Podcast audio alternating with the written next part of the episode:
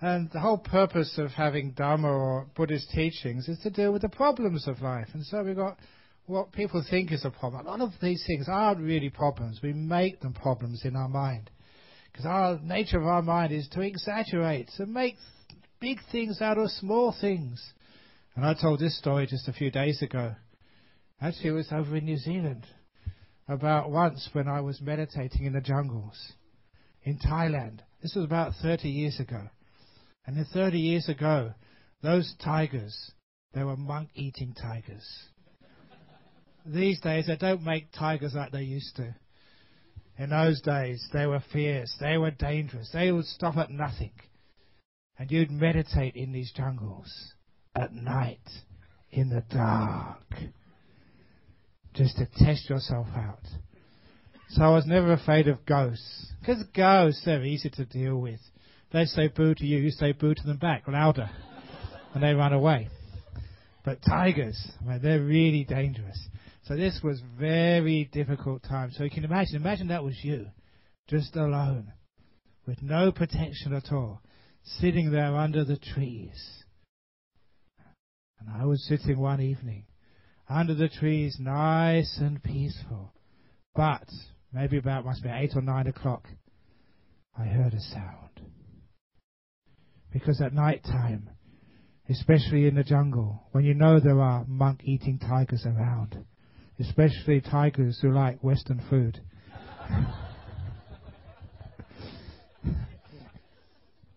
Every sound is really important. So I heard a sound. When I checked it out, you know, because you're very mindful, and you know, I was a scientist before, so you could pretty much figure out what the sound uh, meant, what type of animal it was. It was only a small animal, so I forgot about the sound. I just kept on meditating, just watching my breath nice and peacefully but I could hear the sound coming closer towards me. And as it was coming closer towards me, I checked it out again. You know, just being investigative, mindful, you know, not sort of uh, playing around, but just sit, listening very carefully. And I came to the conclusion there wasn't a small animal, that was a medium-sized animal.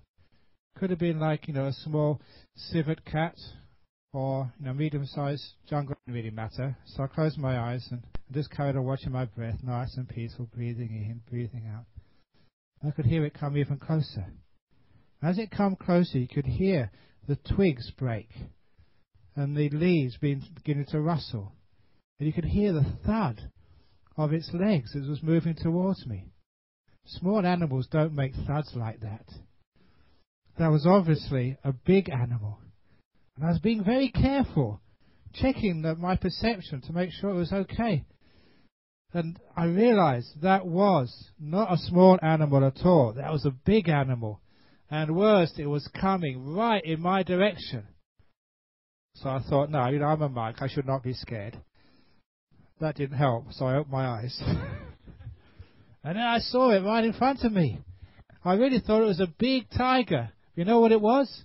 A small mouse about this big. and that really shocked me because what it meant was that I really thought that I was being rational, mindful, being wise. But when there's fear, even for the best of people, a small little mouse becomes this huge monk eating tiger who's about to jump on you and gobble you up.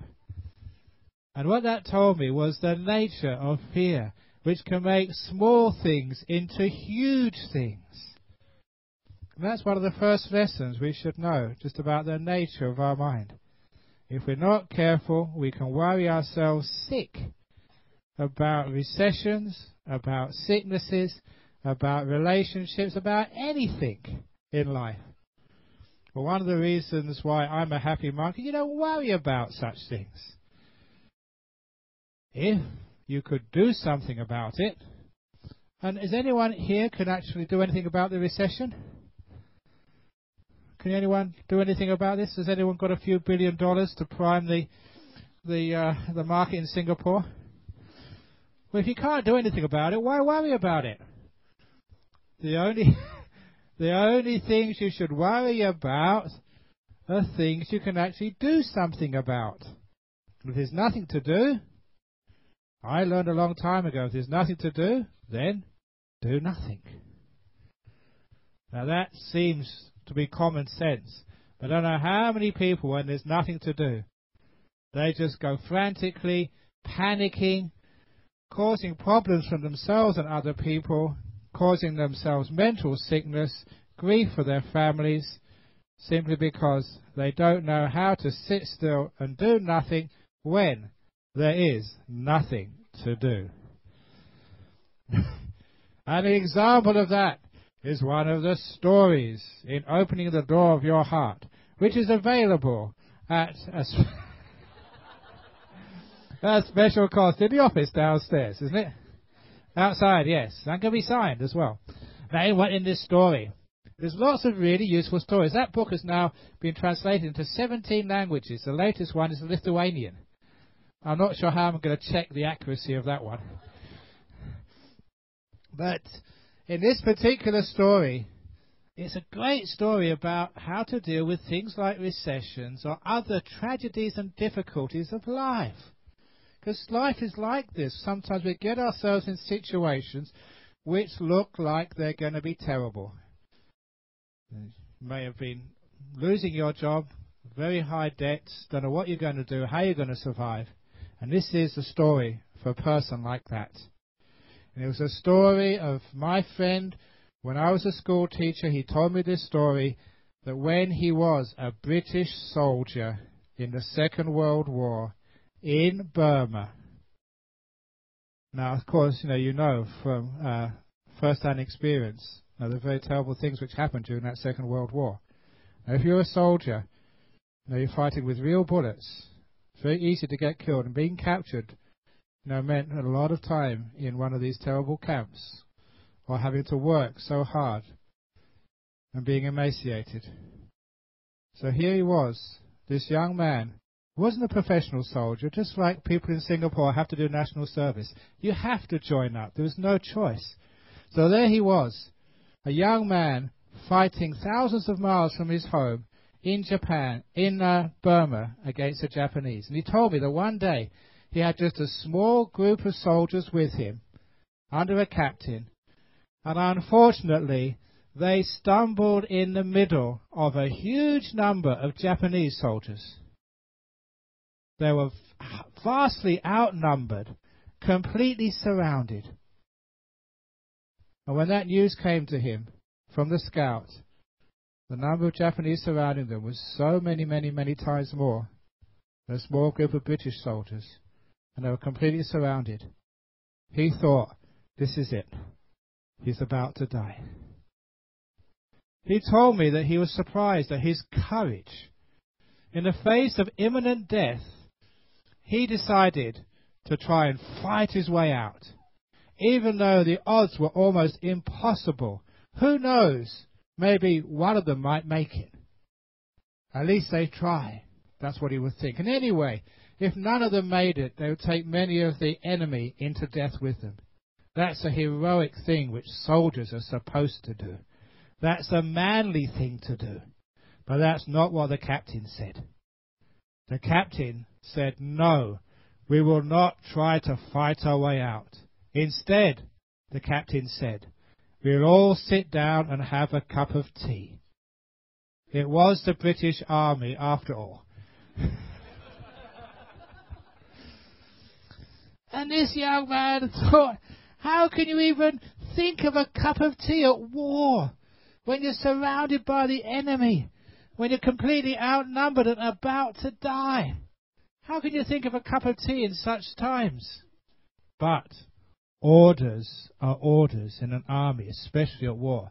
There was no choice. He had to make a cup of tea with his friends, even though he thought it was the most crazy thing he'd ever done in his life. Perhaps that captain had been too long out in the jungle and the heat had got to his brain. But there they were, making a cup of tea, thinking that they were about to die anyway. And in the time it took them to make that tea, the scout came back, whispered a few words into the captain's ear. The captain got all the soldiers together and told them, the enemy has moved. There's a way out. Put your things together quickly, and let's take that way out. And of course, they all survived. No one was wounded. That's why he could tell me that story. He said he owes his life to the wisdom of that captain. Not just in that one moment at war when they were heavily surrounded with no way out, but in other times of his life. He told me once he had cancer. Doctor said it was terminal. There was no way out. So instead of panicking, he just rested and relaxed. He learned when there's nothing to do, when you're surrounded by death, by tragedy, by financial ruin, in all directions, and there's no way out, then what you should do is just sit down and have a cup of tea. Coffee, if you like.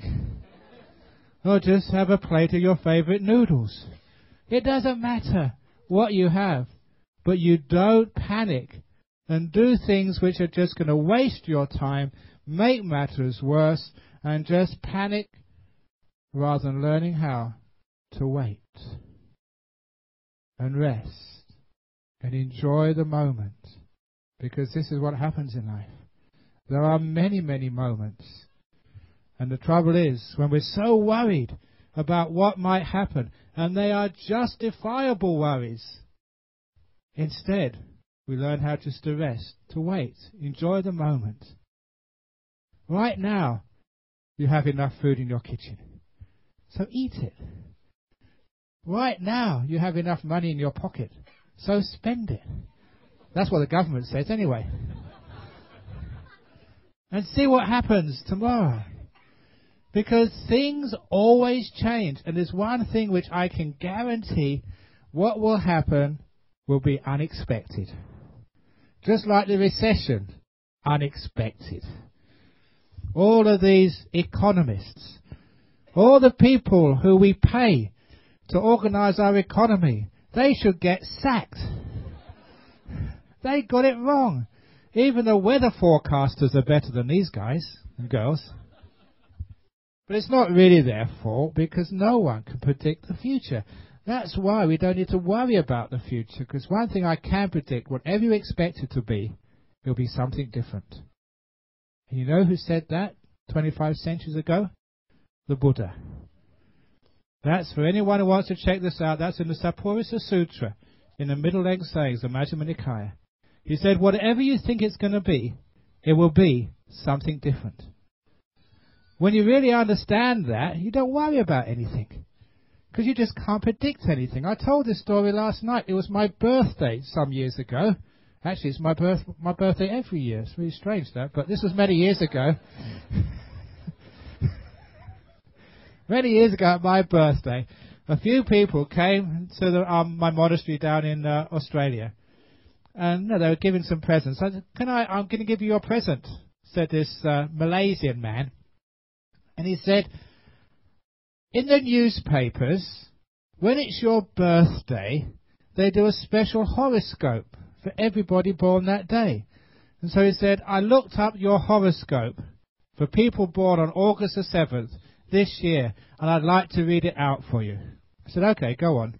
And he said, the horoscope says, for people born in August the 7th, and this was a few years ago, the next 12 months will be a very good year for romance. you see, it was wrong. I'm still a monk. So you don't know what's going to happen. All these horoscopes and fortune telling, you don't know what's going to happen. Now the trouble is, all the problem with recession, it's not the problem what's happening right now, today. It's always the fear of what might happen next week, next year, or in two years' time. And it's that fear, that worry about the future, which is what we mean by the gloom. Right now, you're healthy. Most of you, anyway. At least you're alive. You're in a nice temple, having a wonderful afternoon with your friends. So what you got to worry about? Right now, you're having a good time today. Why spoil the happiness of today by worrying about something in the future which might not even happen? And how often do you do that?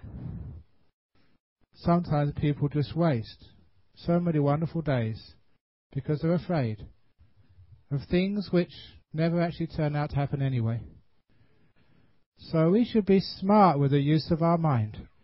And especially by coming to places like this and get reconditioned, because it's a problem with the newspapers and the media and sometimes the politicians as well, because they keep talking about recession, recession, recession, recession, recession, cancer, cancer, cancer, cancer, sort of divorce, divorce, divorce, divorce, death, death, death, death. No wonder that people get afraid. So instead of talking about recession, we can just talk about the sense of giving people a bit more free time. So this is the age of more free time for people in Singapore. this is the age, you know, the, the period where we can spend more time with our loved ones because I don't want us in the office. this, this is a time where we can practice these beautiful spiritual things like simplicity. Now I say this not as a joke. Because if you go through history, the times when people have done it tough in the past, people look back upon those times with actually nostalgia. I remember my parents, they lived in London during the Second World War. And if any of you read any sort of books about that period, there was um, not just recession, there was um, rationing of food simply because the food coming into that island nation had to come in in boats, and half of those boats were being sunk by the enemy, and so it was a very tough time for everybody. And even I remember my mother telling me that in the house she grew up with as a child, she must have been about 14 or 15 at this time, during the Blitz, this is when bombs were being dropped every night for a long time, many months in a row. This is not just like 9-11.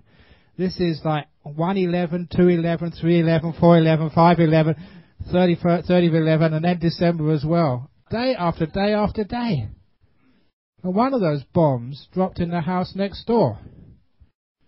Now these are not like houses which are separated. These are houses which have common dividing walls called terraced houses. The neighbours got bombed to bits. Died. My mother got her arm slashed with the glass. That's how close to death they came.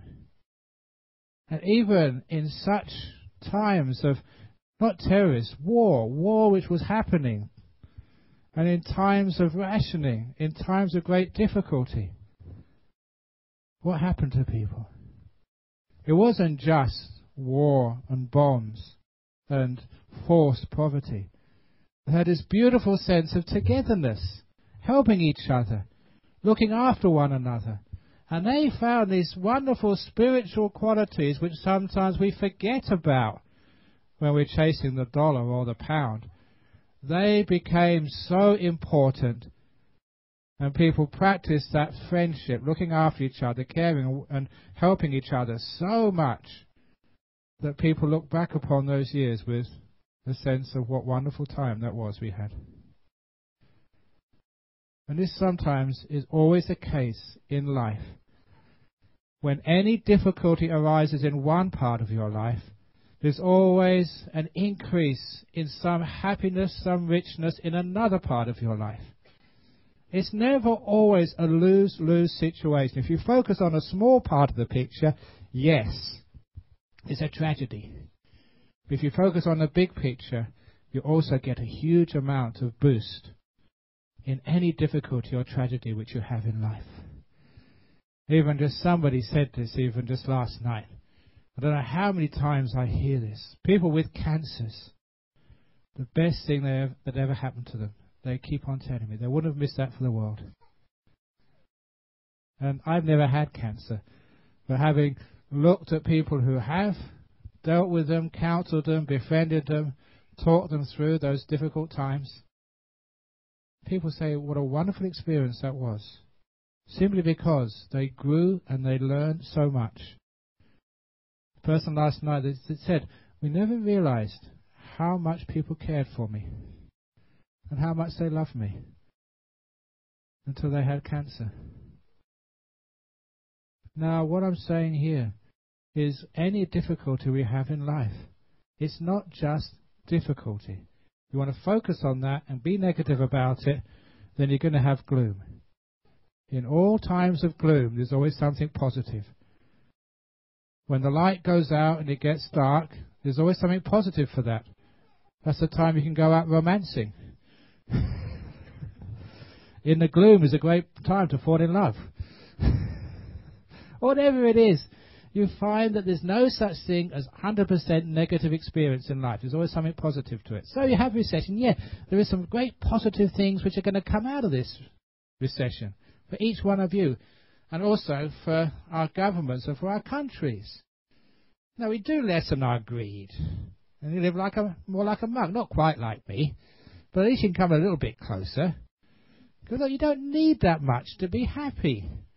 And sometimes when you don't have the money to spend on things, like maybe with presents for your family, instead you can give something else which is more important to your family. Your time. You find that money was not that important. But your friends, your family were important. Your health was important. Sometimes we do need these little changes in life so we can actually come back to our senses and learn what's really important in life. And then when we can do that, we look at these times of our life, recessions and wars and terrorists, and we start worrying about these things. If you do something about it, we always want to try and help and do positive things. That's why that you know I had four hours transit, so why not come and do something here? Something I can do, then I'll do it. If I only had one hour, I couldn't manage it, so I wouldn't have done it. If there's something you can do, do it. If there's nothing you can do, forget about it. Relax, have a cup of tea. Even if you're going to lose all your money and about to go to prison. Even go to prison. I've been in Changi Jail. It's not such a bad place. You get three meals a day. You get many more meals than you get in my monastery. And I think actually I'd have to sleep on the floor in my monastery. I think you did get a, a bed, a cot in jail. You get to watch TV in jail. Don't get TV in my monastery. so all these things which we're worried about, sometimes it's the worry and fear itself we should be careful of. It's not the recession that's a problem. It's our fear and worry. And if it's not the recession, it'll be something else. I don't know why human beings, sometimes we love to get worried. We're addicted to fear. If it wasn't the recession, now we think about so some terrorist attacking Singapore. If we want to think about the terrorist attacking Singapore, we think of, you know, there's some disease that bird flu is going to come into Singapore. If it wasn't bird flu, we'll invent something else to make ourselves afraid. And if there's nothing external to make ourselves afraid, then we just go watching some soccer and get afraid that our team's going to lose and worry ourselves about you know, what the results are this weekend. And we actually manufacture, and if you don't like the soccer, then you go to these movies. These scary movies. Especially like ghost movies. Now, I know that Asian people are so terrified of ghosts. So why do they like going to ghost movies for? And sc- scaring yourself silly. There's one of my one of my disciples over in Perth, her mother was a Thai Chinese. And she'd go to the Chinese movies once a week. That was a, no, week, uh, a weekly uh, event for her. And I, I never seen Chinese movies. Well, I may have seen them, but I don't really know they were Chinese movies. I know what they were talking about because I can't understand Chinese. But apparently, most of the Chinese movies, exactly the same plot usually. Boy meets girl, and then usually the Imperial Army gets in the way, or something gets in the way, and uh, you know, in the end they fall in love, but something happens, and they never get married. In Western movies, they do live happily ever after, but in Chinese movies, no. and so every week, she'd come back with red eyes. She'd be crying and crying and crying in the last ten minutes of the movie and all the way home. And they says, what do you do that for? Why do you create so much suffering for yourself and so much sadness? So because I like to cry. We're crazy human beings, aren't we? And we like to be afraid as well. Admit it. We like to worry. And that's one of the biggest problems. And because we want to worry, we can worry about anything. Look, this recession business is not going to go that far down. I mean, it's, it's already just bottoming out, basically. You know, come the end of the year and New Year when no one does very much in the West, you know, January, February will start coming coming good again. But we know that's going to happen. It always does. It's always anicca. Anicca means up and down and up again. Rise and fall. It is a wave. It goes up and goes down. It doesn't always go down. It's got to go up again. We know that's going to happen. We shouldn't worry so much. If there's something you can do, great, do it. Nothing you can do, just have a nice time. Have a nice cup of tea. You've got money in the pocket, spend it. Food, eat it. Time with your family, use it together. But please, don't worry so much. It's the worry which is the killer. I think it's the fear which kills more people of cancer than the tumours do. Fear is the biggest killer of our world. Worry gets you stressed out. You're worrying about things you, something you can't do, you can't change anyway. Why do you create so much turmoil for yourself and make matters so much worse? So after a while, we get this incredible sense of wise confidence. Nothing to do, you just don't worry about it. Just let it happen. Who cares what happens? You, and also, I found in life, no matter what happens, you can always do something about it. There's no such thing as a mistake in life. It's not a mistake, it's just you've got a different alternative, something else you can do. So you married the wrong man. It's not a mistake. You can get a lot of wisdom you know, from marrying someone difficult. you can learn patience and tolerance.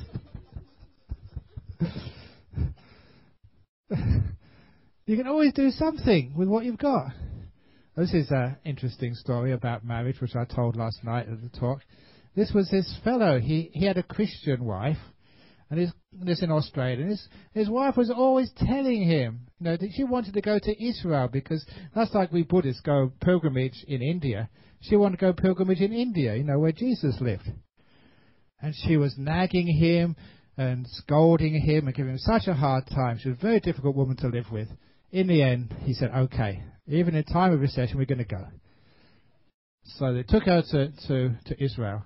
And while on holiday there, you know, she died. She died there.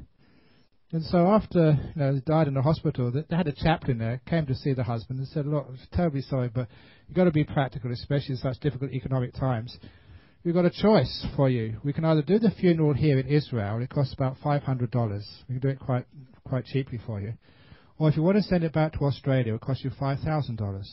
What do you want? And he said, I think I think I'd better take her back to Australia and do the funeral there.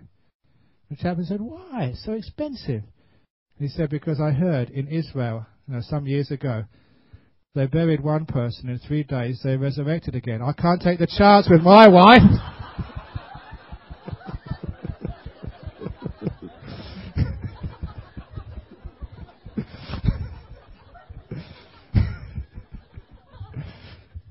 Which tells you why are you all laughing at that? I think you understand that man's predicament. but okay, so marriage is sometimes difficult. But we don't really worry too much about it. We just get on and do it and solve the problems in life. And that's one of the great uh, strengths of a human being. Whatever they face in life, they realize there's no such thing as a mistake. There's no such thing as a wrong decision. We're going to make a decision. We're going to live with it. We're going to make it work one way or the other. And you can make anything work in life. Look at me. I went into recession 34 years ago. I lost all my money, my girlfriend, my house, all my furniture. I lost everything. I made it work. Whatever happens in life, you don't have to worry. People who have wisdom, you know that you're not going to get abandoned. Not in our modern age. You do have friends. You do have people who care. And even if you think you're alone, there's temples which look after you. And it's wonderful we have this great social social safety net in times of difficulty. And that social safety net is family and friends and temples and community. Which is why the money is important, The most important part of life is our social networks. That's far more important than money. Because I know, you know, I don't have any money. I don't have bank accounts. And I have no money for my retirement. I don't think you'll let me retire. But am I worried? I go to all these countries overseas. I never get any health cover, health insurance. And sometimes people say, well, what happens if something goes wrong? And I know I've got so many friends, so many people care for me. I don't have to worry if I so trip over and break my leg. There'll be about ten doctors in the BF who are fighting, fighting to be the one who treats me. That's actually why I have to be very careful. If I ever get sick, as a monk, if you get a well known, mate, you've got to be very careful. If you get sick, never tell anybody. Because I, I just came back from New Zealand and there was very heavy hay fever over in one of the monasteries there. And I caught very heavy hay fever. And so when I came back from New Zealand, I was coughing. It wasn't a, a flu or anything, it was just the remnants of hay fever, an allergy. And so I gave a talk in our centre in Perth. And the next day, you couldn't believe how many flu tablets, how many um, this tablet and that tablet and everything else tablets which people gave me. Had so many tablets, if I'd have taken them all, I'd have really got sick. That's why I've got to be very careful not to tell people if I get sick because I get over overprescribed. But you don't have to worry about things when you know that whatever happens, you know you've got your friends and your community to look after you. And in fact, if that does happen, you are a wonderful gift for other people. I know sometimes when people get sick, they think, oh, I don't want to be a burden on other people. Please don't think like that. You're not a burden on other people. You're a great gift to other people. You are someone upon whom others can practice their metta, their compassion, their generosity. And you know that if you're going to be kind and be generous and look after and, practice compassion, you need somebody to actually to practice on. So if you're sick, you can put your hand up. That's me. So it's actually it's a quite a privilege, you know, if you are in a position of sickness, in a position of difficulty in life. Maybe you know you may have lost a family member, or maybe you may have a difficulty in finances. It's a privilege that you can give to other people to help and look after you. So never feel ashamed when these difficulties arrive in, arise in life. It is not your fault. I know that sometimes in financial difficulty, especially in places like Singapore, people take personal blame on it, as if that you made some big mistake and therefore that you're incompetent, hopeless, because your business never made it. And that's not the way to think at all, according to Dhamma. No matter what you did, it would probably not work anyway. Now, there are a certain number of businesses have to fail. A certain number of marriages have to fail. It's just, you know, the word marriage, uh, every time I do a marriage ceremony, I tell this, the word marriage comes from a Latin root. And that same Latin root also means to gamble. it's true It comes from the same root. To gamble and to get married come from the same thing. Because you can understand what we mean. Because yeah, going out with someone, but to actually marry them and live with them, you don't really know what they're like until you've got to live with them. You know, sort of seven days a week, you know, 365 days a year. Then you really know who you're, you, you're sleeping next to. But doesn't matter. Sometimes these things don't work out, but please don't feel guilty about these things.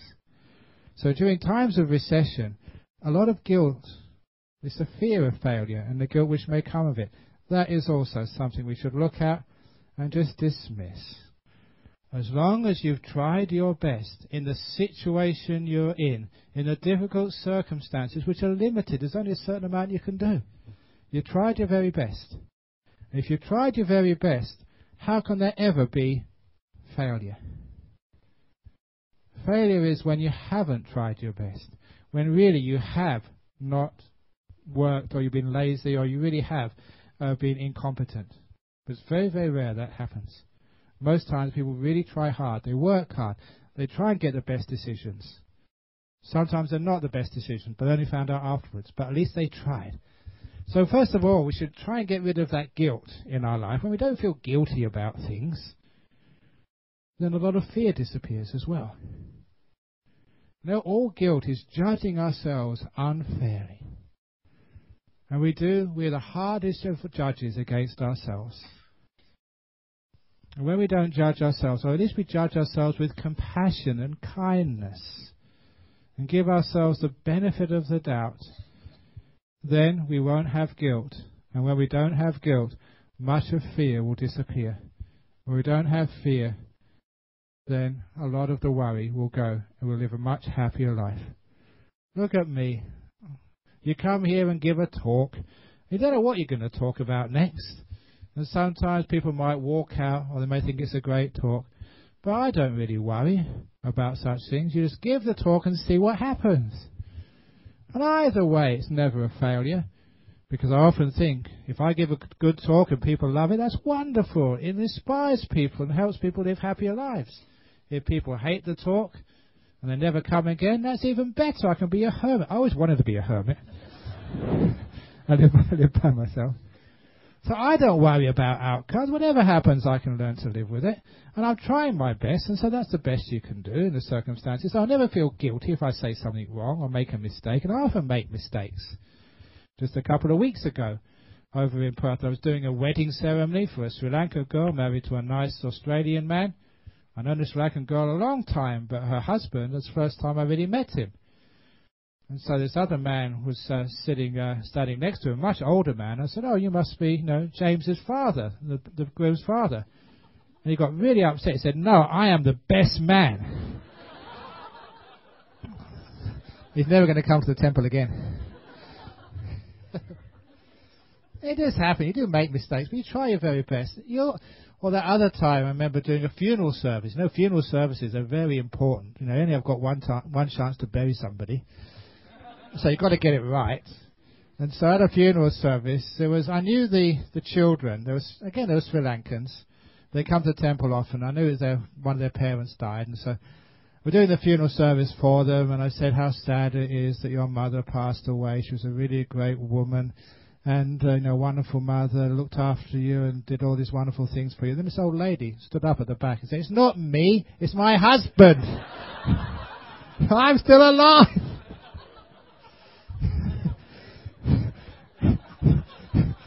So that ended all the solemnity of that funeral service. so you do make mistakes, but you do feel guilty about it? No way. I think, wow, what a wonderful story that is to make people laugh in the future.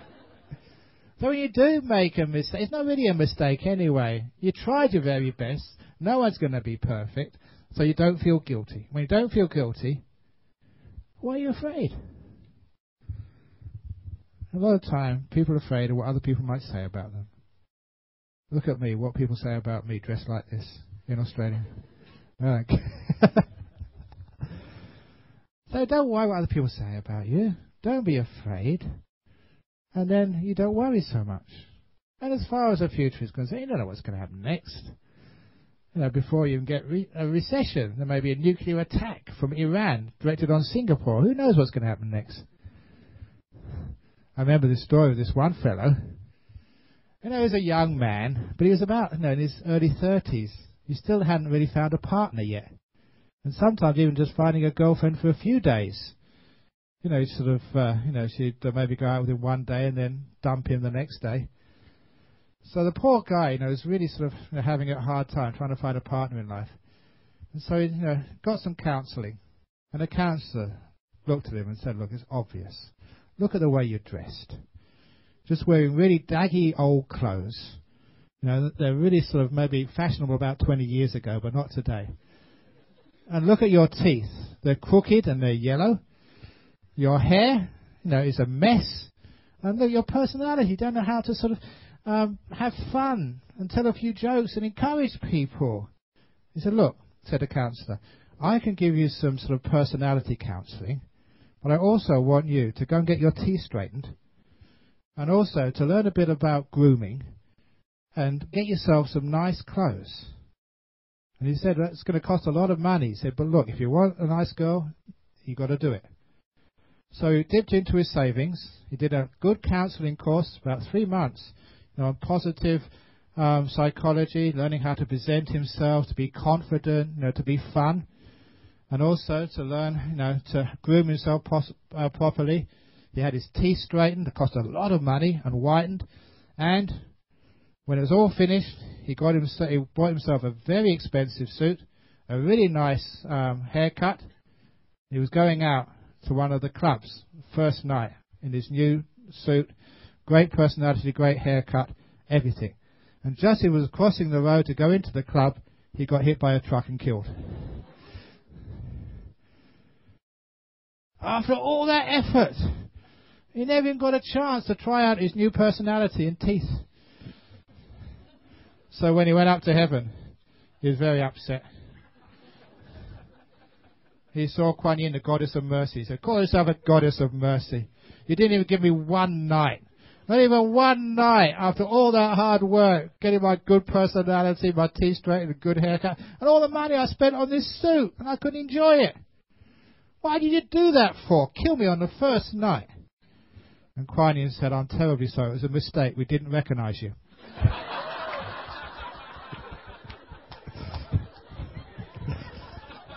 so even Kuan makes mistakes.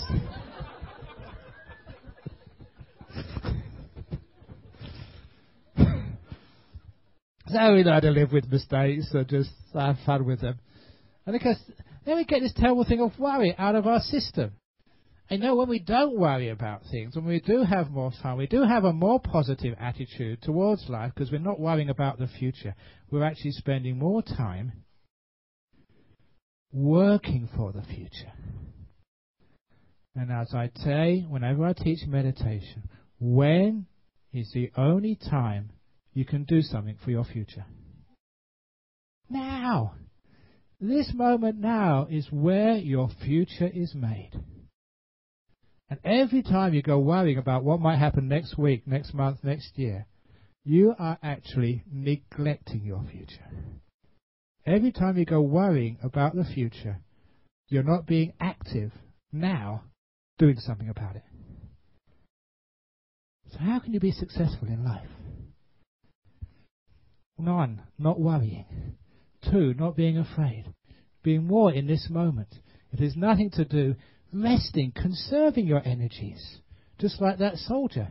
So when there is something to do, when there is a business opportunity, an opportunity to make some money or get a good job or whatever, when there is an opportunity, then you're not so tired out, you're not so sick with worry that you miss the opportunities which come in life again and again and again.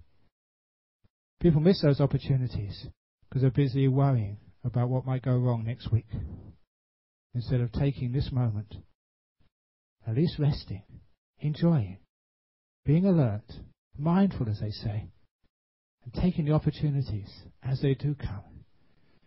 If you're busy worrying about the future, you're not paying attention to the present, where the future is made. So don't worry about what's going to happen next. I put all my worry, all my concern, all my energy, what I'm doing now. It's basic, what we call in Buddhism, the law of karma. Karma is what you're doing now. And I trust this law of karma 100%. If in this moment, right now, I am doing something good, peaceful, wise, compassionate, gentle, generous, if I'm doing something kind, good, generous, wonderful now, I know my future will be successful. It's worked pretty well so far in my life. Actually been very successful. I just found out last week that some of the talks, or actually all the talks which I give in Australia, they're put on YouTube. And now we're the 20, 26th most visited site in Australia in YouTube. Of all the YouTube sites, we're number 26. So I must work harder if I can get in the top 10. That's pretty good for a Buddhist, Buddhist site in the Western country. But you see that, you know, that's pretty, pretty successful. And there's no, all that 17 languages, that little book of mine. And I got this wonderful um, letter um, about a year ago, no, about, not a year ago, about three months ago. This English lady wrote to me, and she's been seconded to work with the government in Romania, the East European com- country. and they're reforming the penal system. Romania has just been allowed to enter the European Union. And as being part of this huge block of countries, they have to, um, many of their um, government systems, and in particular the prison service, has to be brought in line with the rest of Europe. So she is one of the people who's working on reforming the penal system in Romania. And she wrote to me saying she's using my book, Open the Door of the Heart, as the philosophy behind her reforms. And I was really so moved by that. A little book there is actually going to affect thousands, the lives of thousands of prisoners in a country in Eastern Europe. I never thought it would go that far. I think that's pretty successful. But of course, you never think of that when you're doing it. You just do the very best you can in this moment, being kind, being generous, being gentle, doing good karma in this moment. And if you know you're doing good karma in this moment, you know you're going to be successful next week, next month, next year, whenever your karma ripens. But worrying is bad karma. Worry, worry, worry, worry. You're going to be a pain in the neck for the people you live with. You're going to be a pain in the neck for yourself. You're going to have to go to counselling, which is very expensive with money you can't afford in such difficult times. You're going to be sick as well physically. And you're going to sort of probably have to split with your partner because no one likes someone who worries all the time. So it's bad karma. It's not worrying so much. It's not being so afraid. Being afraid is bad karma as well.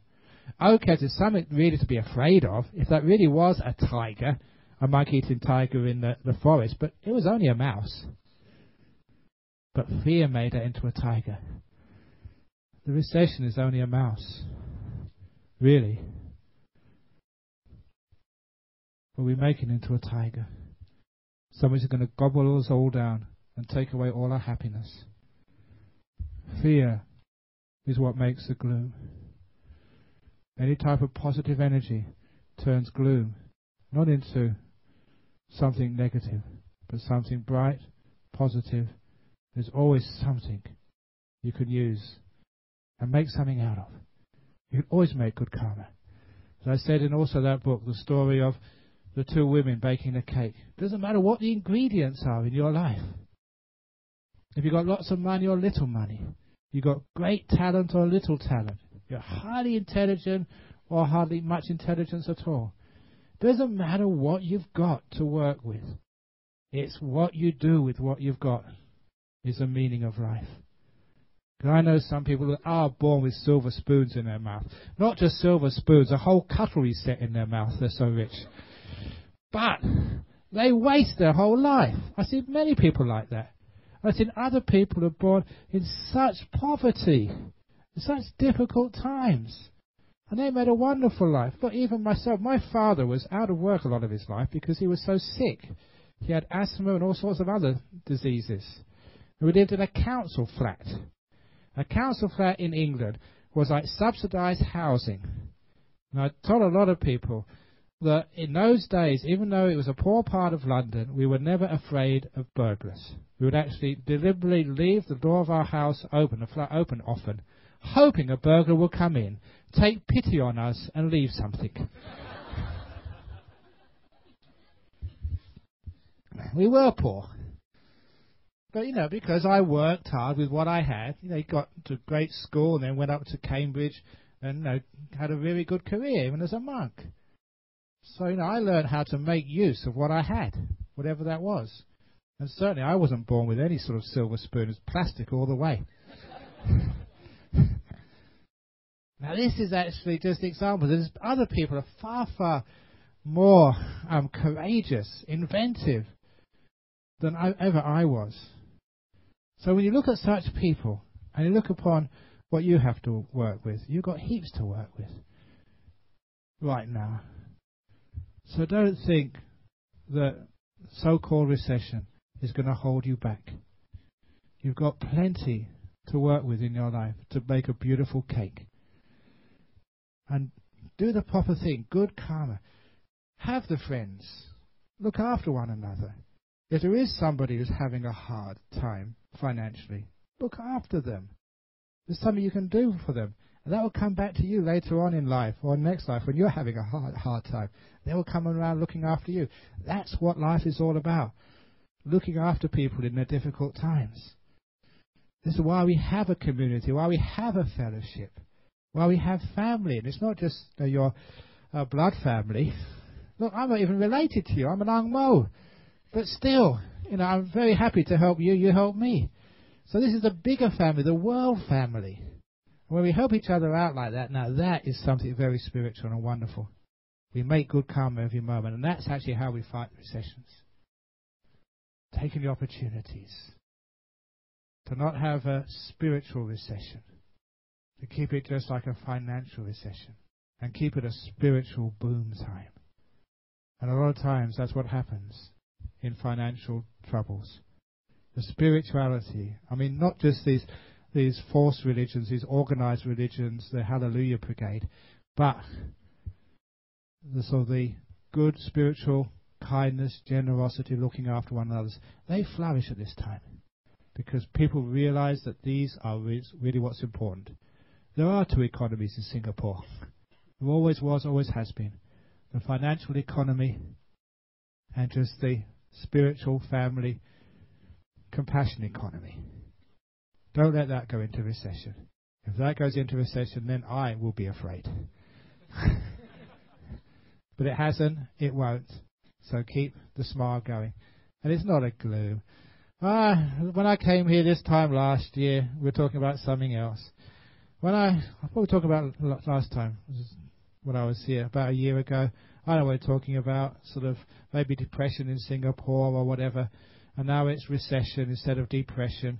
And next year will be something else about how to deal with the boom in Singapore. and the year after that, we'll be talking about something else. These things always change.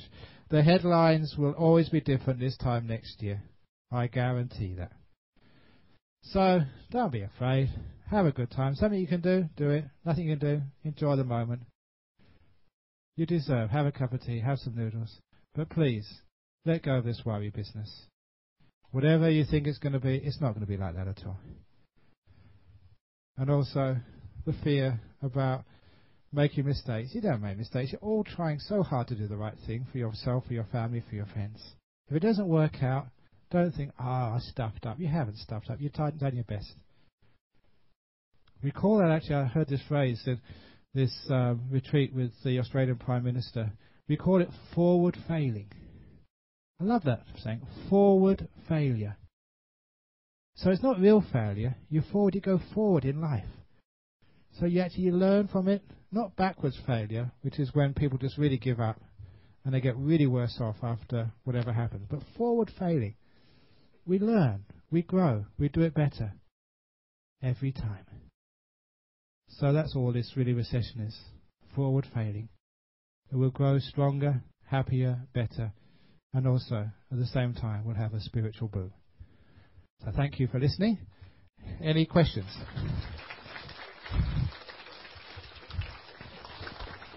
Okay. Sadhu. Sadhu. Sadhu. Sadhu. Sadhu. So I'm not going to do anything now for five minutes while you while you ask the questions. I'll just have a cup of tea. I'd now like to open up the floor for questions. So you just raise your hand. I'll have the microphone passed to you. Yeah.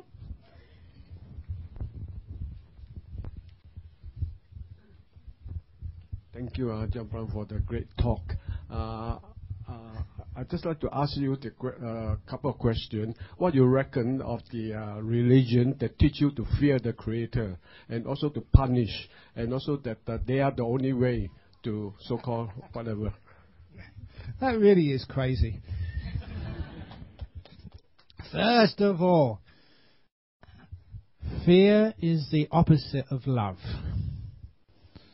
And really, we can't have it both ways. We can't have a religion of love and a religion of fear at the same time. Remember what love is, that opening story, or rather the title to that book, Opening the Door of Your Heart.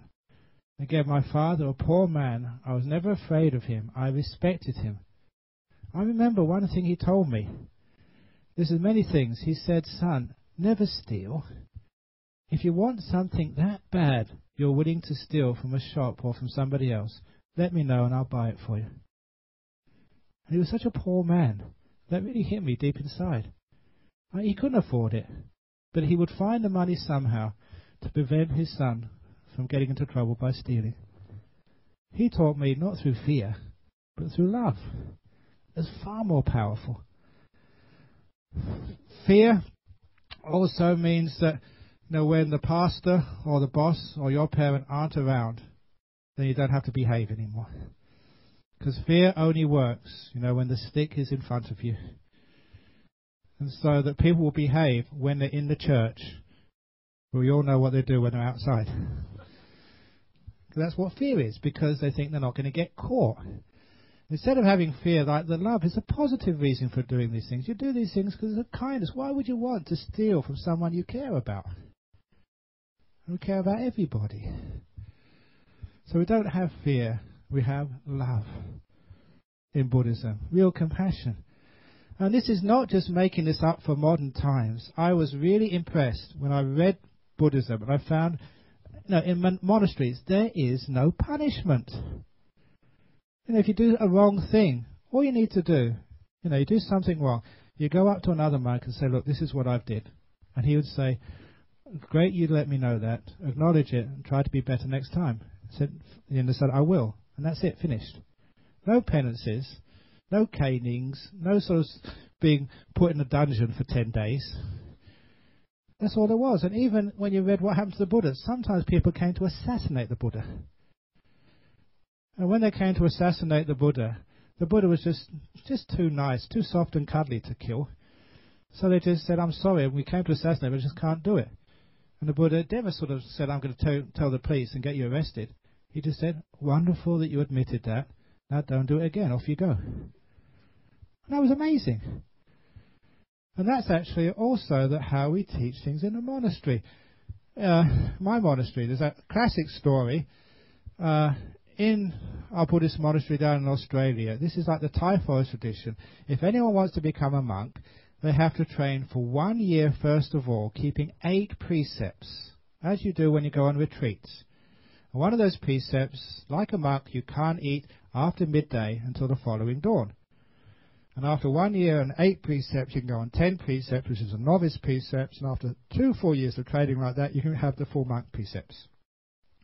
So once there was this young man, and he was training the first year on eight precepts. He came up to me, because I was the abbot, he said, I want to confess a terrible, terrible crime. So what have you done? He said, I was hungry yesterday afternoon. I went into the kitchen and made myself a sandwich. I said, I feel so terrible about it. And so what I said to him, this is classic Buddhism. Look, you, you made a mistake, but you've admitted it. Well done. Now, how about eating a bit more for lunch? So I try to help him with strategy so he doesn't get into that situation where he needs to break the precepts. You know, maybe you can have some honey or sugar in the afternoon or you know, some of the fruit juices. I'll get you some more so you don't need to, to drink, uh, to uh, steal. But then he came out to me, he's an Australian, he said, Ajahn Brahm, that's not good enough. He said, if you just forgive me like that, I know me, he said, I'll do it again. He said, I need to be punished. He was a very tough case.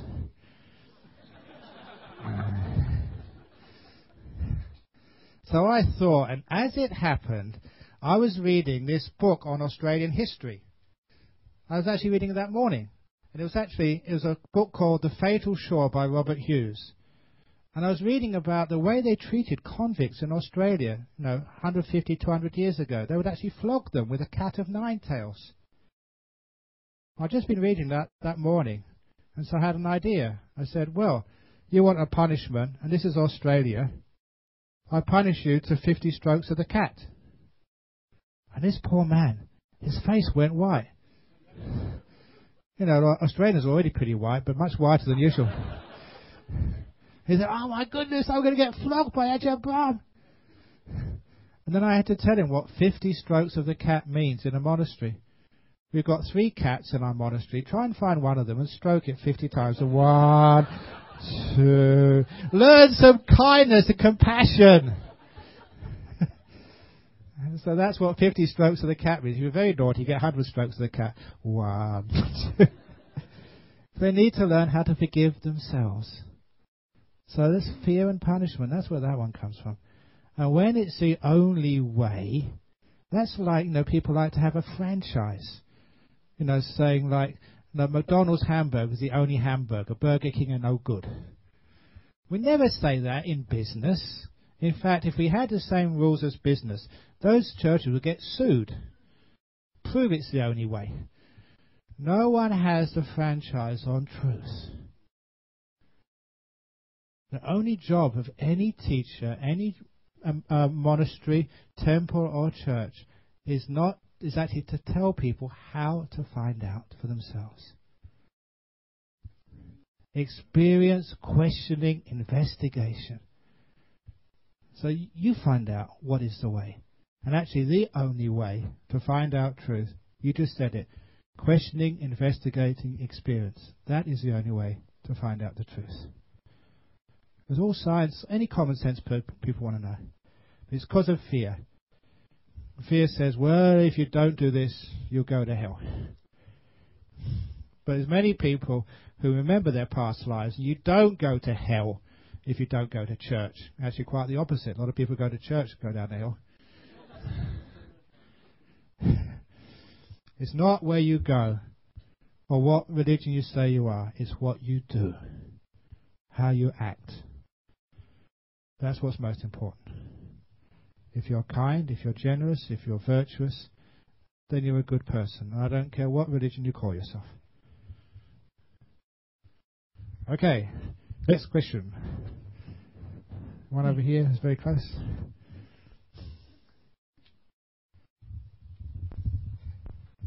Um, thank you for the talk, Ajahn Brahm. It was really lovely. Um, the first question I have is that uh, when Lord Buddha actually um, it took him some time to ordain the first Buddhist nun. Aha, yes. Why did it take such a time? And the second question, it might seem like a joke, so it might actually be material for your subsequent talks. Uh, was there ever a female Buddha? Aha! I answered both questions last night in my talk in Perth.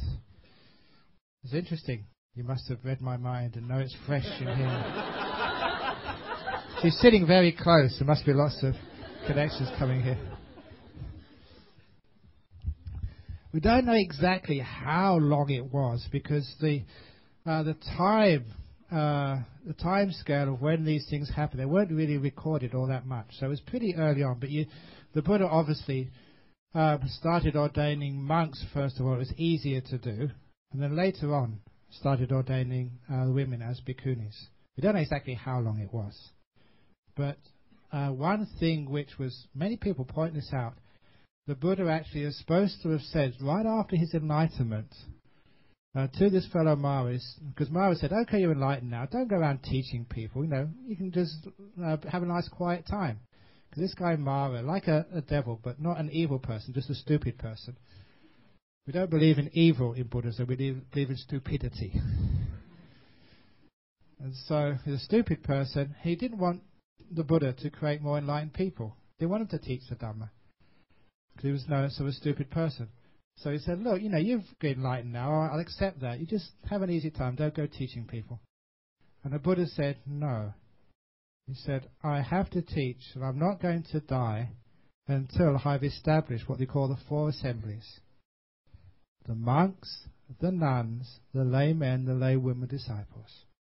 When I've established those four assemblies, then I can leave this world and enter Parinibbana. And just before the Buddha died, he said, The job has been done now. I've established the monks, the nuns, laymen, laywomen. They're established now, so I can leave. The point was, he said at the very beginning, right after he became enlightened. So it was his intention all along, according to that story, to actually to attain, ordain the bhikkhunis. Just as even now, in Australia, it's my intention to ordain bhikkhunis. But sometimes it's just so hard to do. You need the women who want to be nuns, who want to go through that training, and the support for them, the facilities for them. So the will is there, but there's other obstacles to be overcome. And as far as a, a woman being a Buddha, Uh, that's what I said last night. Is a sto- talk on investigation. You've got a question. Okay, so what does it actually say in in the text? There's one line there where it says the Buddha is a man. Now we know that probably was said by the Buddha, but what did he actually mean by that? Was that a statement which just was relevant to India 2500 years ago?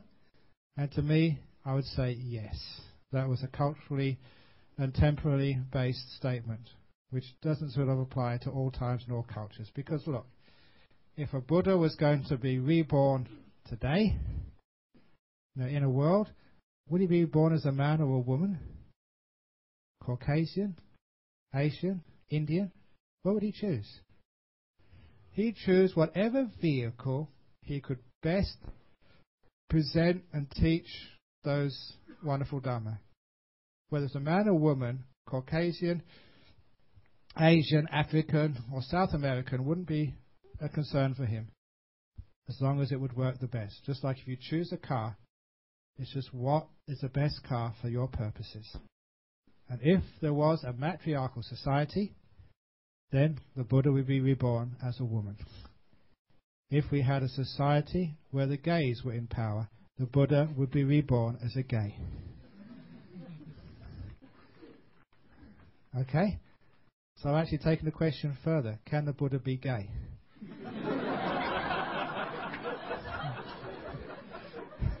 Not many monks go that far.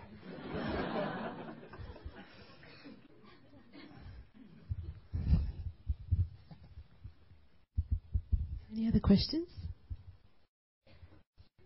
Ah, that's very good. That's another point which I did mention last night, but I have mentioned now. When it gets to what a Buddha really is, a Buddha is an enlightened mind. If you like to talk about, you know, the five senses or the five khandhas, the five khandhas, you know, the body, this body is male or is female. This body is Caucasian, Asian, African, or whatever. But this mind, you know, when you go into deep meditation, this mind is exactly the same. So it's like you know some of these uh, Japanese engines go in different makes of car, but it's the same engine inside. This is like the mind. Your mind is exactly the same, same make, the same model. It works the same way, but you're encased in a woman's body. You're encased in you know, your age, uh, where you come from, your racial tendencies as well. That's just on the outside. That's the surface. And obviously, the Buddha is much deeper than that. That's why a Buddha is actually actually correct. A Buddha is not male, not female. Because the Buddha is not the body. The Buddha is the mind. And that's why we can all become enlightened. Don't have whatever race, whatever gender, whatever sexual orientation. Gay is just body things. The inside, the mind is exactly the same. And that's why anybody can become enlightened. And that's where the equality lies.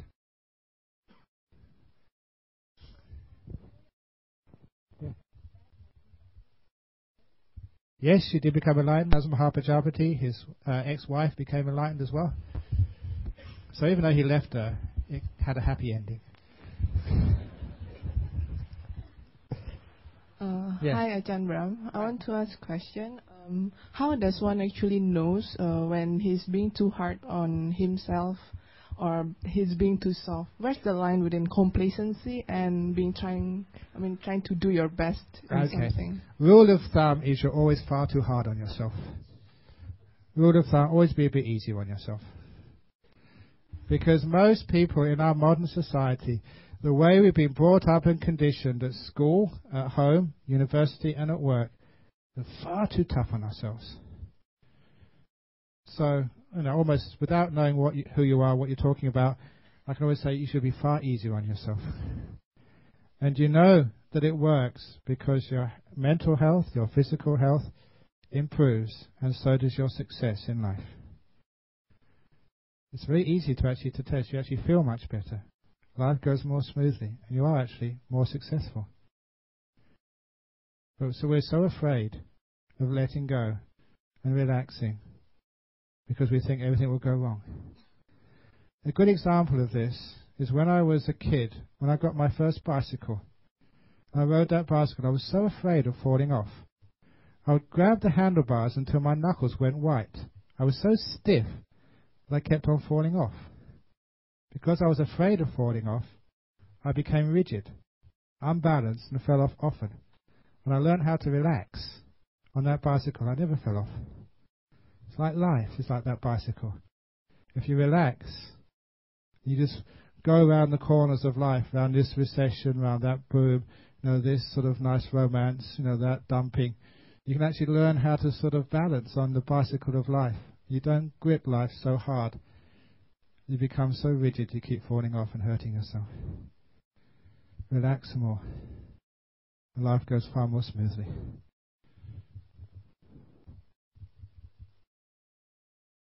Are there any more questions? We'll have to take, take one more. Yeah.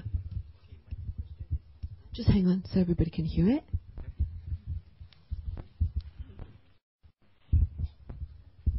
All right. Um, my question is: Is Buddhism a field of study or is it a religion? And uh, the follow follow-on question would be: Does Buddhism has answers to all questions? Okay, the uh, has an answer to that question. I say this often in Australia. They ask is Buddhism a, a field of study, philosophy, or religion? I say, especially in Australia, Buddhism is a religion for tax purposes.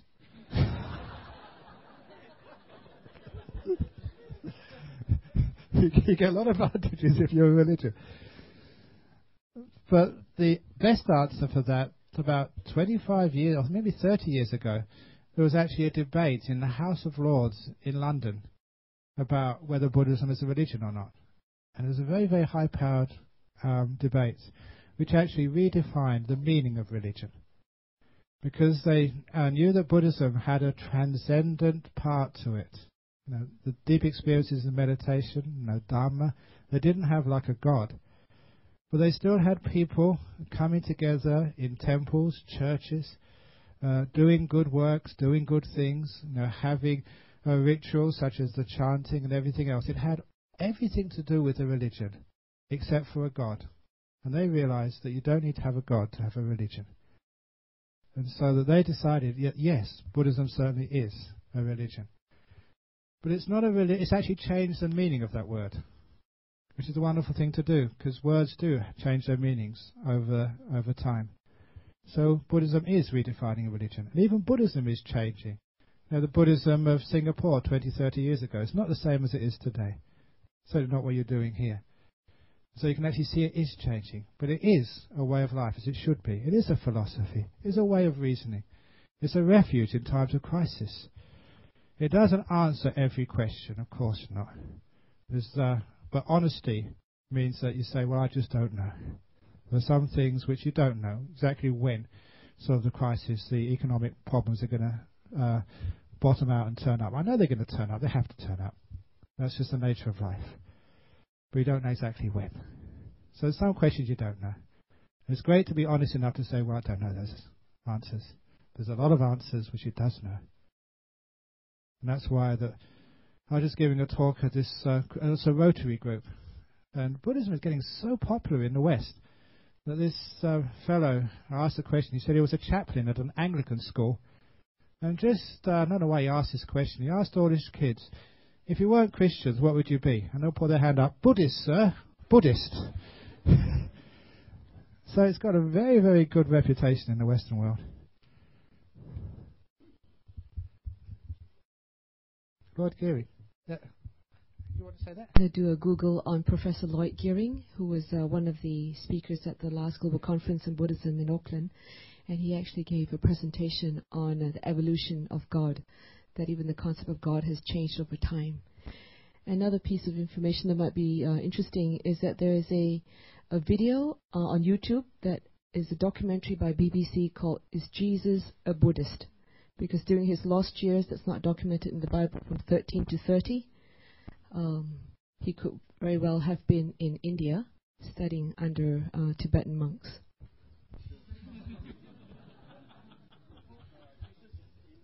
Yes, sir. It's bad. Okay, Amazon, okay. Yeah. Well, well anyway, at least we can now all celebrate Christmas Day because we're celebrating the birth of a Buddhist monk. Well, you can't ban books nowadays. You can buy them from Amazon.com, so not much point. Okay, I think with that, uh, we'll close the session. It is probably getting quite warm for everyone. And also, we have to get Ajahn Brahm uh, back to the airport to catch his flight.